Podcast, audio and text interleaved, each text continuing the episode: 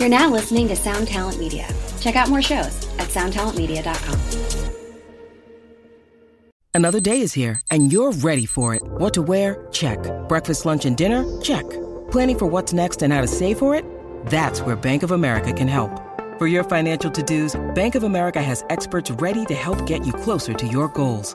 Get started at one of our local financial centers or 24-7 in our mobile banking app. Find a location near you at bankofamerica.com slash talk to us. What would you like the power to do? Mobile banking requires downloading the app and is only available for select devices. Message and data rates may apply. Bank of America and a member FDIC. This episode is brought to you by Shopify. Whether you're selling a little or a lot, Shopify helps you do your thing, however you cha-ching. From the launch your online shop stage, all the way to the we just hit a million orders stage. No matter what stage you're in, Shopify's there to help you grow. Sign up for a $1 per month trial period at shopify.com slash special offer, all lowercase. That's shopify.com slash special offer. Welcome to a new episode of Delirious Nomads, brought to you by Blacklight Media Records, a weekly podcast hosted by yours truly, celebrity chef Chris Santos. I hate calling myself that. And underground metal connoisseur Matt Bacon, who loves being called that. This is your new favorite podcast for all things heavy metal, as well as breakdowns of your favorite combat sports and riffing on some food talk every week with very special guests from across the globe. Hello and welcome to the Delirious Nomads podcast, uh, the podcast sponsored by Metal Blade subsidiary Blacklight Media. Unfortunately, Chris is not with us again this week. However, I do have a really good friend of mine, a frequent Thai food eating buddy, uh, industry luminary, as I have become fond of calling him, uh, Jason Leckberg. How are you, Jason? I'm good. I will never get used to that title. That is uh, that is excessive but appreciated. I, well, I feel like it's a good one because I feel like when you call someone a luminary, they're like, that's like a good day in your life when someone calls you a luminary. Yeah, that you know definitely, I mean? definitely is. I I feel like I, I might struggle to live up to it, but I, I will try. I can promise that. Mm, I have faith in you. So, thank you. You obviously do a bunch of really interesting stuff in music. Can you kind of break down what your company Leckberg Enterprises is and what you're doing, how it started? Sure. Uh, so uh, it started because I uh, was I was in the traditional music industry. Uh, I worked in digital marketing, and then I was uh, grabbed up by Epic Records, where I did digital for a while, and then was a product manager, uh, and then went to the record label formerly known as Eleven Seven, now known as Better Noise, uh, and did digital there as well as being a product manager. And during my time working at both of those labels, um, I was kind of hatching an idea to fill a hole that I saw developing in the music industry. And that specifically is uh, providing infrastructure for artists who want to own all of their IP. So Leckberg Enterprises builds basically small record labels and marketing companies for each of our clients. So they own everything. They own their music, they own their merchandise, they own the relationship with the consumer, which is the most important. Uh, and we help provide all the infrastructure to make those things happen. So everything from actual manufacturing and replication of physical music.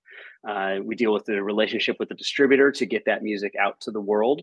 Um, we build and maintain the direct to consumer store, which also is their website. Uh, and on there, we also sell all kinds of different products from shirts to toys to whatever that makes sense for the band's fan base.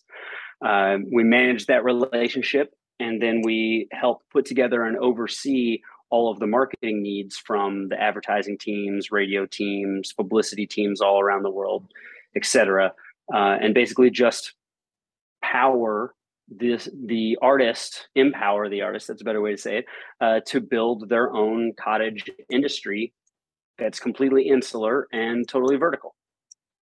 Yeah, and for context, you've done this with Steel Panther, GWAR, Dope. Uh, who else am I missing? Who's Static X. Static X, right? Yes. Static X.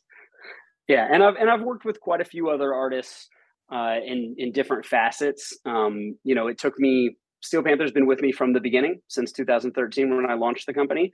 Uh, it took a little while, I think, for the rest of the industry to kind of understand what the model was, uh, and it definitely took a little while for for some of them to really believe that it was workable. Um, so I did. I've done quite a few campaigns that were uh, not quite as all, all encompassing, a little more short. You know, they're kind of like, hey, here's an album cycle. So, you know, I've done that with Alter Bridge and Sick Puppies and Lamb of God and Judas Priest. And, you know, I, I can go down the list of, uh, you know, Dweezil Zappa and Glenn Hughes and all kinds of amazing artists that I was able to work with on a little bit smaller capacities. Um, but now my current client uh, list are all people who uh, are fully invested in this model. Uh, and basically we're uh, as, as far as i'm concerned we're going to work together until either i'm dead or they're not uh, bands anymore which hopefully i die first. But Jeez, yeah, okay. so, um, and i'm you know i'm expanding and growing. I've, I've brought in a, a, few people to uh, to work with me and so i'm always having conversations with other like-minded artists independent minded and uh, entrepreneurial artists uh, and you know, we'll see. I have a few that I would love to bring in over the next year, but hopefully that happens. And so, okay, so there's a few things here because the way you do this is interesting for a few reasons. Because really, not a lot of people have everything in house the way you described. You know, I think most people, even if very frequently, even if you call it your own label, it's just calling it that under Warner Music or whatever. Yeah, very true. You know, uh, you know, I think, yeah, moving towards this model is something that a lot of people in the industry have seen coming. Uh, when I started, it was you know label services, and now it's called label as a service. Um, and a lot of distributors offer similar things. Um, many of them are very good at what they do. I have a lot of friends at those companies that that work very hard and do good work. Uh, I would just offer that sometimes because of the amount of artists that they work with and the amount of workload that they have, they aren't able to um, to really give the same focus that I can give yeah. to a client uh, and and really build as robust of a business as I'm able to because you know I really have four main clients uh, and that means that I'm they're getting all of my time. And if I'm doing you know 80 hours a week, every each one of them gets 20 hours a week solid. I pick up my phone when they call. You know, so there's there, it's a different level of investment in the business, uh, even though this is not a foreign concept now. Part of the beauty of that too is that then you end up developing really like a lot of your ideas for GWAR are like kind of silly but really amazing. And i feel like that's where you really shine when you're coming up with like weird GWAR toys or marketing ideas. Can you or steel panther where it's essentially the same vein of gross humor. Can you kind of elaborate on how some of that works from both the merch end and the marketing end? Because i've seen you light up sure yeah. stuff. I love it. I absolutely do. I mean, I think I think one of the things that makes this model most successful is when the artist has a clear, definable brand. Uh, and both of those artists are very, very clear about what their brand is, and they have a very robust and rich brand. You know, Steel Panther and GWAR both live in entire worlds that they've created that are outside of what we would consider, you know, the real world. Uh, and so that allows us to really dig deep into the mythology into, into the lore and to create things that are a little more fantastical. We're not just trying to sell another black t-shirt, you know. So in Steel Panther's world, you know, one of the big wins we've had over the last uh, five or six years here was our guitar pedals, uh, you know, which happened because uh, we had a, a downloadable plugin uh, on a an electronics company's site. We'll say I'm not going to, I won't call them out anymore. Uh, and a a person found it and found the name offensive and decided to create an open letter on the internet and a petition to get it removed, which caused such a stir that we said, oh well, now there is a market to actually make a pedal called the Pussy Melter. So we did. We made it. Uh, we made a crap load of money, and we're on our fourth pedal now. Um, so really living in that world and understanding that brand allows us to kind of push push the boundaries and create things other people wouldn't. Uh, you know, GWAR being aliens from outer space, and obviously they have a rich history of comic books. They are basically comic book characters. So creating yeah. action figures of those characters is is just kind of a natural evolution. Um, so that's you know been a great one. We're doing multiple different sizes of figures now as well.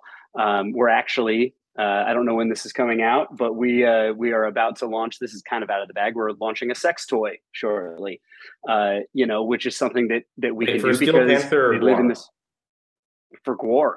Actually, Okay. yeah, we uh, we partnered with a company called Bad Dragon, uh, who are a fantastic manufacturer of sex toys. Um, but we're able to really get outside of the box, and and you realize that in many cases these are not these are not items that are being bought because the person feels like you know this guitar pedal is going to be the only guitar pedal pedal I'll ever use, or they will ever even use the sex toy. It is because the brand because it's funny, it brings people joy. Uh, it's a it's a funny thing to have on a shelf, right? You know, Sure. when, when we market, especially Steel Panther, and I said this from day one, this was in my initial proposal to them. The opening sentence was, We're going to market this band as an entertainment experience. We're not marketing it as a band. We're basically saying everything we do is going to be entertaining no matter what it is. And you don't want to be the only one who doesn't know the lyrics. So you should probably buy the albums, but that's not the focus of what we're doing. And when you approach it from that angle, it just opens up so many more avenues. Uh, and it, you know, it's kind of like, I don't know um, how much of a TED Talk watcher you are, but there's a, a kind of a business philosophy leader by the name of Simon Sinek who has a, a TED Talk all about the golden circle, uh, which I, I really love this one. And he talks about how the golden circle is three rings. It's um, what, uh, how, and why. And most people market uh, from the inside out, which is basically like, I have a product, you can buy it here, and you should buy it because you kind of want to or because you like the product. But truly revolutionary companies like Apple market from the outside in. They say, we are a brand that embodies this specific thing. You can interact with us at this place and we'll sell you everything. And that's really the way that I like to approach artist marketing is I say, okay, what is our brand? Let's get people invested in the brand. And once they're invested in the brand, then we can go anywhere with that. Yeah, and I think that's so. Like, talk about that for a minute. So, how are you, especially like with Steel Panther, or like like GWAR, you kind of come in and it's sort of already a thing, you know. Sure. Uh, but like with Steel Panther, how do you establish a brand that people can get lost in? How do you build out that lore? Because I've worked with Ghoul a little bit as part of that lore, you know, and I do a bunch of ads and I've Sure. written ad copy, and that's really fun. But like, what does that look like when you sit down? You're like, how do I add to the lore of Steel Panther? What do I what do I do here? How do I develop ideas for like someone going to sex rehab? I mean, I think the first thing is that you have to truly understand the brand, right? And they did a very good job of defining it. Uh, but one of the things that we definitely did when I first came in was that we really defined who each character are. Uh, and we wrote, we sat down at one point and actually wrote, uh, you know, a character narrative for each character, so we understand the motives of each person in the band. We understand how they think, and when you understand that, and then you understand what the band thinks and what the band's motives are, then the next thing is okay, what assets do we create that begin to tell that story? Uh, in Steel Panther's case, one of the things that has been very, very successful is visual assets, primarily in the case of music videos. Uh, so we spend a lot of time when we make our music videos thinking about the narrative, thinking about our messaging, making sure the visual fully tells that story and the narrative tells that story. And then we build on that through YouTube series that we've been doing now since I don't know eight years, some seven or eight years, called SPTV, which is basically the idea because the, the core brand of Steel Panther is this is a band from you know 1982 in 2022 right? So you've got this fish out of water thing happening. They are they embody the look and the ideals and the and the uh, intention of someone from this other place and time and you put them in a place that they don't fit. And the more that we can do those two things together and allow them to be funny in those environments then all of a sudden now we're telling the story.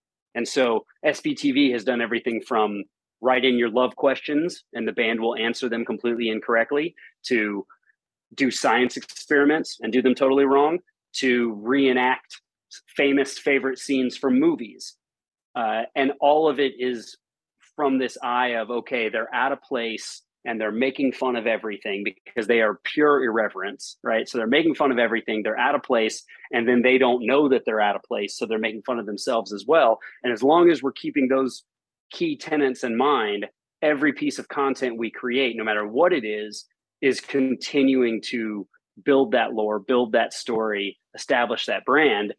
Uh, and then when things happen, like a bass player is unable to make it to a show or to a tour, uh, you understand the world so entirely that we're able to say, oh, well, clearly he would just go to sex rehab.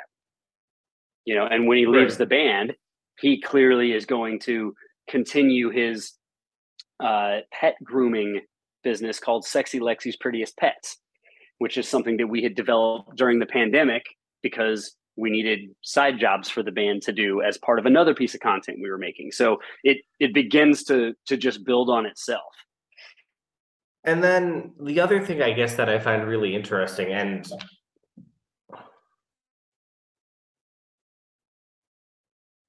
and, and, and I guess in using Steel Panther and GWAR are not necessarily great examples, but like it's getting that buy-in from the band too that I think is really important. You know, getting the band to, you know, you come in with your really weird kind of stupid idea and getting the band to like agree that okay, Jason has a really weird kind of stupid idea, but actually we should maybe do this. How do you get that buy-in?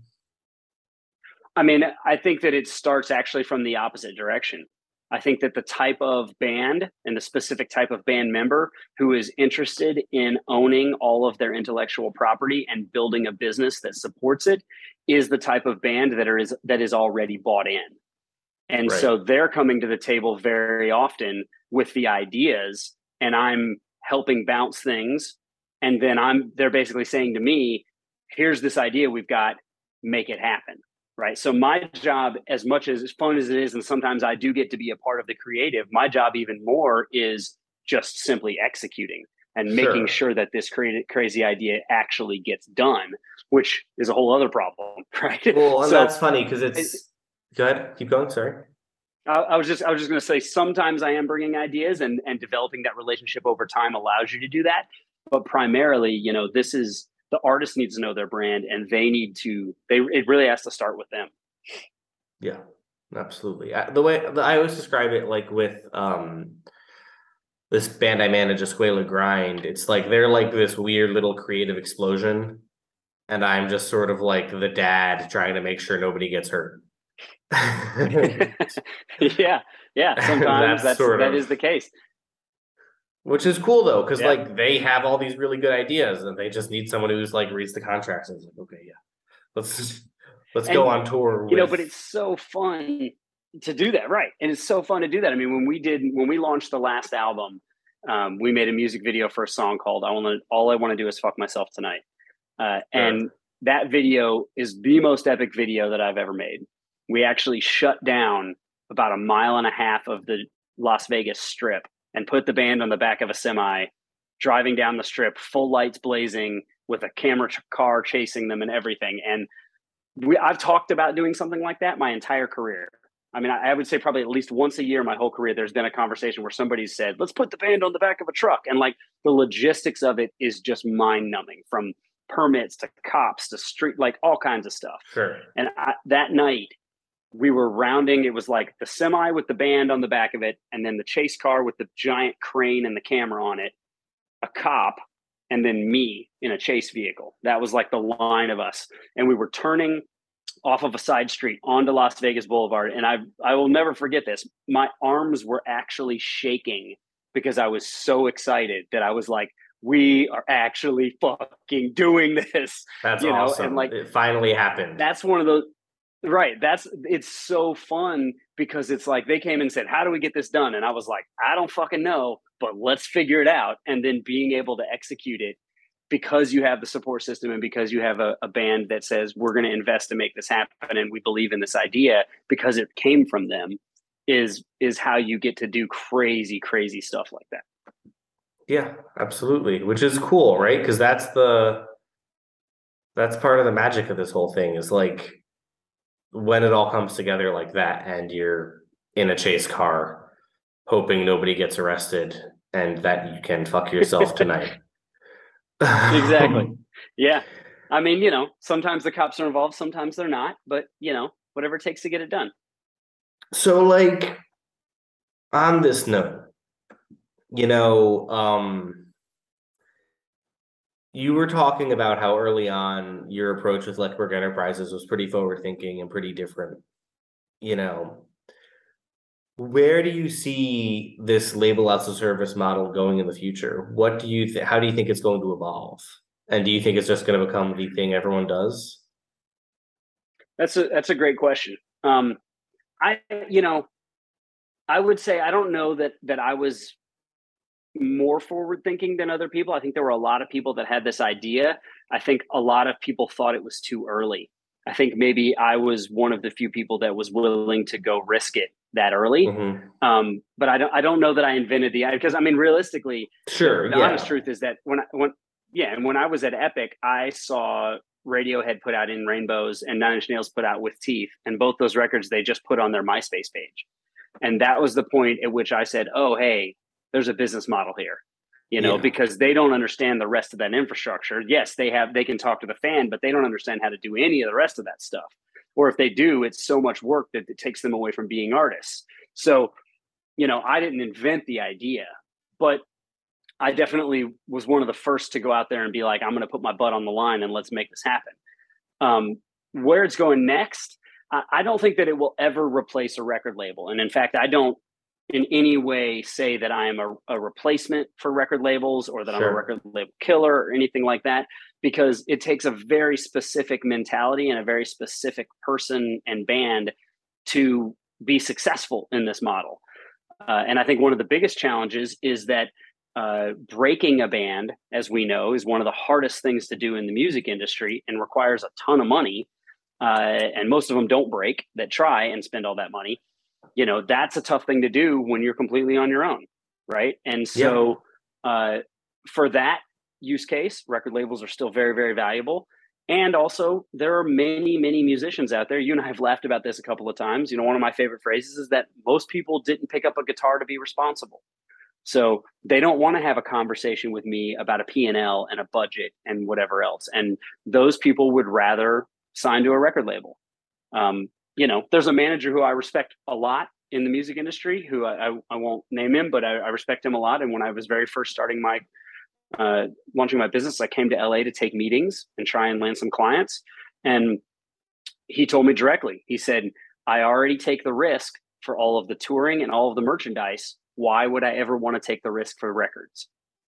And I understand that mentality. There are certain people who just simply would feel safer not having to expend that money also. And of course they understand the pro if you with big risk comes big profit if you're successful. Sure. But they but they look at it and say I've got to keep this band together. I've got to keep them on the road. I've got to keep them sane. I don't want that risk and I understand that. So I don't think that I would ever replace a record label, and I don't believe that that anyone. I, I don't believe I will ever replace all record labels, um, and I don't believe that everyone will get here. Uh, I think the I think the future is going to be more and more bands doing this, and I would and I would hope to say that the future could be the public having more awareness about what it means to be an independent artist and what it takes and investing the energy to go sign up for mailing lists and to interact with bands on their site uh, to take that the couple extra seconds and buy directly from the band and things like that and get out of social media into the band's pool because it does not take a large number of diehard fans to build a sustainable business. It sure. does take a decent number, but but it doesn't take a hundred thousand. You know, sure. so it takes like five thousand. Um, I think so. Yeah, I think with yeah. five thousand you can cover your costs, and I think if you can hit thirty, you can be very successful. Uh, and, and and when you look at social numbers, those are massively different, right? And I also think so. So so just something I want to touch on that you kind of just addressed uh, briefly is this idea of like it's, it's just it's interesting because I think a lot of artists want to do something independently but don't necessarily understand some of the limitations that labels kind of relieve for a like let's use um capra as an example band on blacklight right who you're familiar with right like something like this in Yeah. my eyes doesn't work for them simply because capra don't sell enough units to merit like did like real distribution right? Which is like the upper limit. Steel panther sell enough units that you know all the cool web stores in europe are going to be like yes we'll we'll fucking do whatever you want. You know and i Yeah. think smaller You're bands don't absolutely have right, that luxury. And that is the challenge right? That is the real challenge and and that's where i hope that this goes that that more people who are interested will understand the power that they have to help an artist by interacting with them directly right um, because as, as much as i like the cool record stores in europe i would rather have that customer come to my band's website so that i can talk to them again and i can Exactly. potentially sell them a shirt and then i can sell them more cool things and whatever else so you know i i think it's really about educating the consumer uh, and and look th- this is always the balance i talk to bands about this all the time because you can start now and you can start building your direct to consumer audience because every label you want to sign with is going to ask how many spotify listens do you have? How many instagram followers do you have? Are both of those numbers real and not fake right? And then they're going to say okay once you're at a certain point then we'll have a conversation with you. They want to see traction. Well if you're already building that business there is a tipping point at some point where you go i'm making enough money. If i just keep this trajectory trajectory going i'm not going to need a label because i'm going to be making enough money. You know if that's how you feel about that. But there is that point in between where you're like wow our costs are really really outpacing our revenue.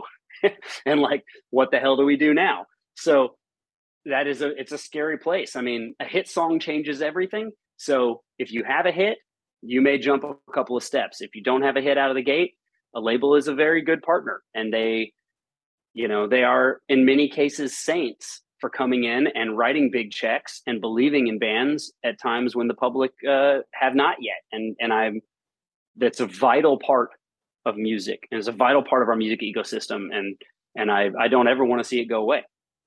Absolutely. Absolutely. Well said. Um so yeah. So do you have sort of any final words of wisdom or something you want to get into before we wrap this up uh final words of wisdom. Um you know i i think the only thing i would say is that i would mirror what we hear so many people saying right now which is that it is harder now to cut through the noise and to to break and to be a band than i think it has maybe ever been. Uh, and i don't see it getting any easier anytime soon. Um so i would say that if you are a band with any kind of real serious we want to we want to be professional kind of mindset you have to educate yourself. It's not fun it's not sexy it's not cool but you've got to go get educated and learn about how this business actually works. Uh, and and you will be happier for doing so. There are so many musicians i've worked with who have plenty of money and plenty of plaques on their wall and and plenty of tours to go do but still get tripped up when they don't understand some of the fundamentals of how the business works and it's upsetting to them. Uh, partially because the music business is also insane but also because if you don't understand these things it's difficult to operate within that uh, and make wise choices for yourself. So i think it is just a reality and there is no more write a song in your bedroom and get a check for a million dollars. Shit doesn't happen. Give it up. Go get to work. Learn uh, and and then that will help you even if it doesn't help you in music it will help you in everything else you do so the more That's- educated we can be the more educated the artist can be the better Absolutely. And also just for the record, that's like what I kind of love the most about music is this notion of like I just like know how stuff works because I figured it out in music. You know what I mean? Like Yeah. be that screen printing, be that a distribution business, be that whatever. You just learn, you just pick these things up because you just do them. And I think that's really valuable, right? Like there's so many things like you and I have never like I mean I I don't fully know about you, but I don't think you've ever had a non-music job, at least like as an adult. Oh, I had plenty. oh, okay. I'm I'm also a lot older than you. It took no, me but I, okay. I always to, thought you just like left college and went to do digital marketing, but um, no, I didn't. I didn't even I didn't even go to college. I'm a high school dropout. fair. Speaking of um, education, um, but I'm, what I'm trying to say is like I feel like there's so many like other jobs you can do if you just like learn how one business works, and yeah. that's really cool and valuable. Anyway, thank you so much for coming on, Jason. It's been this has been really cool. Absolutely. I really appreciate it and I'll talk to you soon. Thanks for having me, dude. See you later. Take care. All right, so that was awesome. Thank you, everyone out there, for listening to Delirious Nomads, sponsored by Blacklight Media. We will be coming back at you next week with another awesome guest. Be sure to follow Blacklight Media on socials for new music and more, and above all, keep it heavy.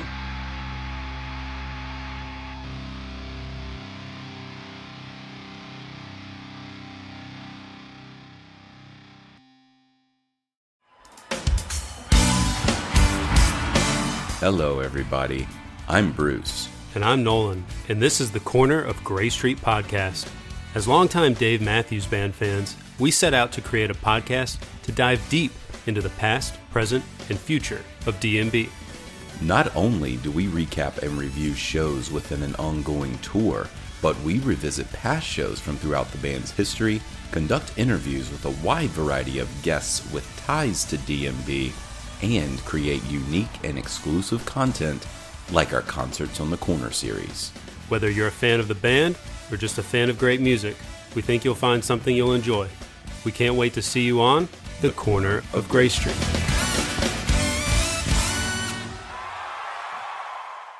One Hit Thunder is a podcast where we both celebrate and have a good laugh about bands and artists that had just one hit that we all know.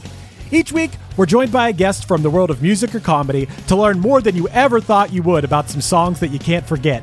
And we decide if they brought the one hit thunder or were nothing more than a one hit blunder. Look, if you listen to the show, you're probably going to laugh, and I guarantee you're going to crush next time the bar has music trivia. Tag Team, Jane Child, Meredith Brooks, Looking Glass, Shawn Mullins, Eiffel 65, EMF, Crash Test Dummies, Crazy Town, Chumbawamba. We have hundreds of episodes in our back catalog and a new episode each week, so pass the Dutchie, make sure you're connected, and subscribe to One Hit Thunder wherever you get your pods.